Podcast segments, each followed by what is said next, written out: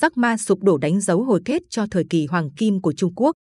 Nguồn Katsuji Nakazawa, Nikkei Asia, ngày 19 tháng 1 năm 2023. Biên dịch Nguyễn Thị Kim Phụng. Bản quyền thuộc về dự án nghiên cứu quốc tế. Nhà sáng lập Alibaba đã bị thổi bay như một đám mây. Mức tăng trưởng ít ỏi chỉ 3% của Trung Quốc trong năm 2022 đã báo hiệu hồi kết của thời kỳ hoàng kim kéo dài 30 năm của nền kinh tế nước này. Ngoại trừ mức tăng trưởng 2,2% vào năm 2020, vốn là giai đoạn đỉnh điểm của đại dịch COVID-19, đây là thành tích kinh tế tồi tệ nhất của Trung Quốc kể từ năm 1976, khi cách mạng văn hóa kéo tăng trưởng xuống mức âm. Việc đột ngột từ bỏ chính sách Zero Covid và đợt bùng dịch theo sau nó không phải là lý do duy nhất khiến tăng trưởng đạt kết quả kém. Các chính sách kinh tế của Chủ tịch nước kiêm Tổng bí thư Đảng Cộng sản Trung Quốc Tập Cận Bình là một nguyên nhân khác. Trong thập niên vừa qua, dưới sự cai trị của Tập Cận Bình, ý thức hệ đã được đặt lên trên tư duy lý tính về kinh tế. Một sự cố mang tính biểu tượng đã xảy ra hồi tuần trước. Ngày mùng 10 tháng 1, một đoàn xe của chính quyền thành phố Hàng Châu tỉnh Chiết Giang đã tiến vào khuôn viên của tập đoàn Alibaba, gã khổng lồ thương mại điện tử do Jack Ma Đồng sáng lập. Trong số những người bước ra khỏi xe có Lưu Tiệp, bí thư thành ủy Hàng Châu. Ngày hôm đó, chính quyền Hàng Châu và Alibaba đã đồng ý tái khởi động mối quan hệ đối tác chiến lược đã có từ lâu của họ. Khoảng 3 tuần trước đó, Dịch Liện Hồng, bí thư tỉnh ủy mới được bổ nhiệm của Chiết Giang, cũng đã đến thăm Alibaba. Ông vừa trở về sau chuyến đi đến Bắc Kinh để tham dự hội nghị công tác kinh tế trung ương của Đảng Cộng sản, một cuộc họp nhằm thảo luận các chính sách kinh tế của Trung Quốc cho năm 2023. Ngay sau khi trở về, ông liền đến trụ sở chính của Alibaba. Thoạt tiên, các chuyến thăm dường như báo hiệu sự nồng ấm trở lại của quan hệ giữa chính phủ và Alibaba, chuyển từ đàn áp công nghệ và áp đặt ý muốn của ban lãnh đạo trung ương sang hợp tác với nền tảng công nghệ để hồi sinh nền kinh tế suy yếu của Trung Quốc. Người ta đã hiểu tình hình sai hoàn toàn. Một nguồn tin Trung Quốc chuyên về các vấn đề kinh doanh ở Chiết Giang cho biết, bối cảnh của các chuyến thăm sẽ trở nên rõ ràng hơn nếu ta xem xét chúng cùng với một diễn biến khác. Ngày mùng 7 tháng 1, An Group, công ty tài chính trực thuộc Alibaba, ra thông báo rằng nhà sáng lập Jack Ma sẽ từ bỏ quyền kiểm soát công ty. Việc tái cấu trúc công ty khiến Ma chỉ còn hơn 6% quyền biểu quyết tại An, dù trước đó ông đã nắm giữ hơn 50%. Sự kiện này có thể được so sánh với sự sụp đổ không đổ máu của lâu đài Edo ở Nhật Bản. Sự kiện năm 1868 đã kết thúc chế độ mạc phủ Tokugawa, trao trả quyền lực cho hoàng gia và mở ra thời đại Minh trị. Edo theo đó cũng được đổi tên thành Tokyo. Giờ đây, Ma đã đầu hàng ở lâu đài Alibaba mà không kháng cự. Ông đến Nhật Bản từ trước Đại hội toàn quốc của Đảng vào tháng 10 năm ngoái và không thể trở về Trung Quốc. Chuyến thăm của Bí thư Hàng Châu Lưu Tiệp diễn ra 3 ngày sau đó. Nắm giữ trong tay dữ liệu của hơn 1 tỷ người dùng Alipay, nền tảng thanh toán di động phổ biến của Trung Quốc, An Group có ảnh hưởng vô cùng lớn. Ma là người có đóng góp quan trọng trong việc phổ biến Alipay ra toàn thế giới. An Group thực ra không có bất kỳ vấn đề nghiêm trọng nào về khâu quản lý.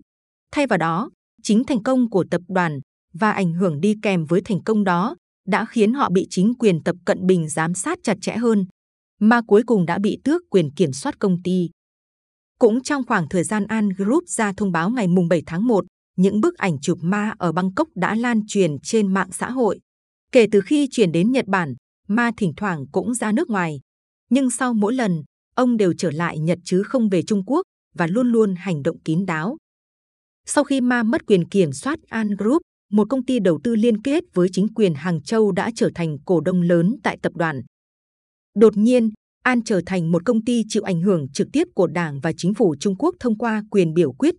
Điều này cũng sẽ giúp họ có ảnh hưởng lên Alibaba và việc chính quyền Hàng Châu và Alibaba trở thành đối tác chiến lược cũng đóng vai trò quan trọng. Bị tước mất quyền tự quyết, Alibaba và An Group sẽ phải đối mặt với một rào cản rất lớn trong việc tăng trưởng nhanh chóng.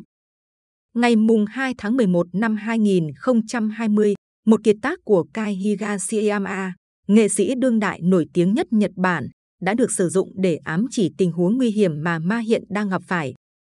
Tài khoản WeChat của Tân Hoa xã do nhà nước điều hành đã đăng một bài viết có kèm theo một bức tranh phong cảnh của Higashiyama, trong đó vẽ một đám mây trắng hình con ngựa trên bầu trời xanh. Sắc ma tên khai sinh là Mã Vân, nghĩa đen là ngựa và mây. Trên thực tế, Tân Hoa xã đã cảnh báo rằng đám mây hình con ngựa trong bức tranh chắc chắn sẽ biến mất vì bị gió cuốn. Bài báo được xuất bản sau khi Ma bị chính quyền Trung Quốc triệu tập để thẩm vấn. Một ngày sau khi bức tranh gây tranh cãi được đăng tải, An Group thông báo hoãn phát hành cổ phiếu lần đầu ra công chúng. Mà có lẽ đã xem bài báo như một chiêu của Tập Cận Bình nhằm phô diễn quyền lực cá nhân hoặc như một hình thức bắt nạt được thực hiện bởi đảng và nhà nước. Nhưng giờ đây, sau 2 năm 2 tháng, rõ ràng là việc công bố bức tranh của Higashiyama không phải chuyện đùa. Đó là một tuyên bố bày tỏ ý định Việc đế chế Alibaba bị phá hủy ngay sau cái chết của cựu chủ tịch Giang Trạch Dân vào tháng 11 không thể nào là trùng hợp ngẫu nhiên. Ma thành lập Alibaba ở tỉnh Chiết Giang vào năm 1999, khi Giang là lãnh đạo cao nhất của Trung Quốc. Một năm sau, Giang công bố chính sách cho phép các doanh nhân thuộc khu vực tư nhân tham gia đảng, nơi vốn được coi là lãnh địa của công nhân và nông dân. Nhờ thuyết ba đại diện sáng tạo của Giang, đưa các doanh nhân thuộc khu vực tư nhân vào đảng, các nhà quản lý doanh nghiệp với những ý tưởng lớn đã giành được sự tự do và mở rộng phạm vi hoạt động của họ. Trong đó, Ma chính là người tiên phong. Nền kinh tế Trung Quốc khi ấy còn đang mắc kẹt trong tình trạng ảm đạm sau cuộc đàn áp đẫm máu tại quảng trường Thiên An Môn ngày 4 tháng 6 năm 1989, nhắm vào những sinh viên biểu tình ủng hộ dân chủ. Sau chuyến Nam tuần của nhà lãnh đạo tối cao Đặng Tiểu Bình vào đầu năm 1992, Trung Quốc đã chuyển hướng quay trở lại cải cách và mở cửa. Với việc gia nhập Tổ chức Thương mại Thế giới vào cuối năm 2001 dưới thời gian, nền kinh tế Trung Quốc bắt đầu phát triển. Động lực chính của sự phát triển kinh tế là các doanh nhân thuộc khu vực tư nhân, bao gồm cả ma. Các công ty nhà nước mà chế độ tập coi trọng chỉ đóng vai trò hỗ trợ. Nhưng dưới các chính sách của Tập Cận Bình, kỷ nguyên mà những cá nhân thuộc các công ty tư nhân lớn có thể ngẩng cao đầu đã chấm dứt. Việc quản lý nền kinh tế thị trường tại Trung Quốc dường như đã trở về những ngày trước thời Giang Trạch Dân, quay lưng lại với thời kỳ hoàng kim mà gần 3 thập niên tự do hóa mang lại. Thật ra, từ trước cuộc đàn áp Thiên An Môn năm 1989, chính quyền Trung Quốc đã không hạn chế quyền tự do của những người đứng đầu doanh nghiệp tư nhân, cũng không tịch thu tài sản cá nhân có được một cách hợp pháp của họ. Những gì đã xảy ra với An Group vốn diễn ra bên ngoài khuôn khổ các biện pháp pháp lý, rõ ràng là một sự chuyển hướng khỏi con đường mà Trung Quốc đã theo đuổi kể từ khi chính sách cải cách và mở cửa được giới thiệu vào cuối những năm 1970. Dù cụm từ tuyên truyền, ngăn chặn sự bành trướng tư bản một cách vô trật tự, không còn được sử dụng thường xuyên như trước đây, về cơ bản, tư duy vẫn không thay đổi dưới sự lãnh đạo của Tập Cận Bình. Nền kinh tế Trung Quốc hiện đang phải đối mặt với một thử thách khác, dân số suy giảm, Cục Thống kê Quốc gia hôm thứ Ba ngày 17 tháng 1 năm 2023 đã công bố dân số Trung Quốc lần đầu tiên giảm trong 61 năm. Nếu xu hướng này tiếp tục, nó sẽ trở thành nhân tố chính gây áp lực kéo nền kinh tế đi xuống. Sau cái chết của Giang Trạch Dân, Đảng và Chính phủ đã tổ chức một lễ tưởng niệm quy mô lớn cho vị cố lãnh đạo tại Đại lễ Đường Nhân dân ở Bắc Kinh vào ngày mùng 6 tháng 12. Khi thi hài của Giang được đưa đến thủ đô từ Thượng Hải, cơ sở quyền lực của ông đồng thời cũng là trung tâm kinh tế của đất nước, một bài hát tiễn biệt đã được cất lên. Nó dường như đã gióng lên hồi chuông báo tử cho kỷ nguyên tự do kinh tế vốn đã tồn tại từ lâu ở Trung Quốc.